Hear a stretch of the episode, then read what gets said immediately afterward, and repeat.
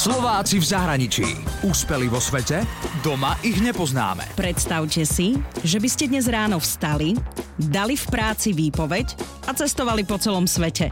Slovák Milan Bardun to urobil a teraz si zarába blogovaním.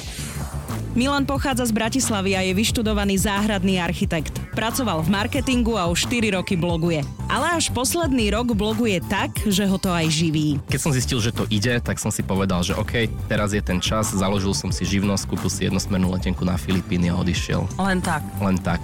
Akože samozrejme, že som bol nervózny a som letel z Prahy a keď som sedel, keď sa rozbiehalo to lietadlo na runway v Prahe, tak ja som bol naozaj že nervózny. Hovoril som si, že Milan, čo to robíš? Si normálny? Milan inak cestuje bez mapy. To je skôr také symbolické, že cestujem skôr tak spontánne, že si moc veci neplánujem, čiže tam je dôležitejšie to slovo bez, akože bez, bez plánu, bez mapy, bez nápadov. Samozrejme, že aj ja mapu používam, keď som v nejakom cudzom meste, ale veľmi veľa ľudí sa ma to pýta, že ty naozaj cestuješ bez mapy? Za celý svoj život navštívil Milan 42 krajín. Tvrdí, že keď cestujeme dlhšie, tak máme nižšie výdavky. Zarába si najmä vďaka PR a marketingu, napríklad keď odporúča nejaké produkty, ako je aj cestovné poistenie. Milan nerieši, či je pondelok alebo piatok. Vytvoril si vlastnú pracovnú rutinu.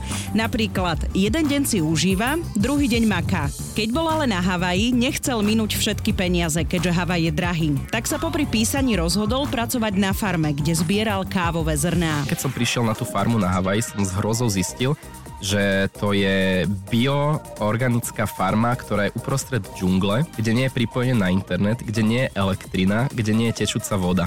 A keď som potreboval ísť na internet, tak som ich musel požiadať, aby mi zapli generátor elektriny, aby som sa mohol pripojiť na internet. Čiže som na internet chodil asi tak e, na pol hodinu denne, čo bol pre mňa dosť problém, keďže sa živím na internete. Milanové články sú o cestovaní, ale sú špeciálne. Svojim čitateľom týka. A ja som si vytvoril taký kvázi svoj vlastný jazyk, ktorý nazývam bezmapčina. Napríklad Sydney, nenapíšem Sydney, ale s i d n i. A to sú také veci, ktoré ľudia na mne poznajú a radi čítajú moje články a sú veľmi vtipné a v tých článkoch vždy vypichnem nejakú vtipnú formu z niečoho si tam robím srandu, prípadne som sarkastický. Čiže tie moje články sú o cestovaní, ale podávané takou vtipnou formou. Aj môj slogan znie, že cestovateľský blog, ktorý trhá Slovakov z kancelárskych stoličiek. Milan Bardún, teda Milan bez mapy, cestuje najradšej sám, ale na rôznych miestach stretáva Slovákov v zahraničí či ďalších turistov. Z každého miesta robí aj videoblogy pre babku, kde predstiera, že skypuje s babkou z rôznych miest, napríklad z vonkajšej sprchy v Austrálii. Čau babka, vidíš ma?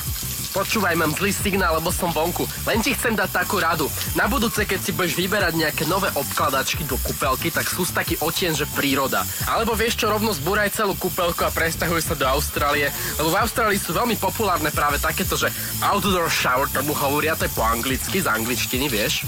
Big Ben a tak, Tower Bridge. No a proste keď sa sprchuješ, tak proste si ideš, fičíš, hlava, všetko, zadok, pupok. No a pozri, máš takýto výhľad na západ slnka, No není to úžasné? Úspeli vo svete? Doma ich nepoznáme. Slováci v zahraničí. Na Exprese a na www.express.sk.